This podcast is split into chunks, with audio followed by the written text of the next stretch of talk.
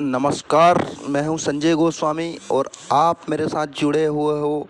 मैं हमेशा नई और बड़ी रोचक जानकारियाँ लेकर आपके बीच पेश होता रहूँगा। आज आपके बीच में एक नई जानकारी है।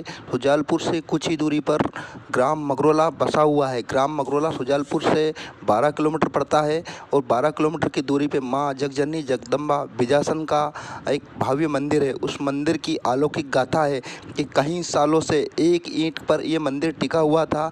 वहाँ के भक्तजनों की और ग्रामीणों की अगर बात माने तो कहना है कि एक समय ऐसा आया था जहाँ पर पूरे भारत के अंदर काली बुखार नामक नामक एक बीमारी आई थी। उस बीमारी को दूर करने के लिए वहाँ के कुछ भक्तों ने माँ जगजननी जगदम्बा बिजासन माता के नाम का एक धागा बांधा था। उस धागे से काली बुखार दूर हो गई थी। उसी बुखार के कारण आज माँ प्रसिद्ध जगजननी जगदम्बा बिजासन माता वहाँ पर विराजमान है और उस मंदिर की अलौकिक गाथा ये है कि नवरात्रि में वहाँ पे श्रद्धालुओं की भीड़ लगी रहती है।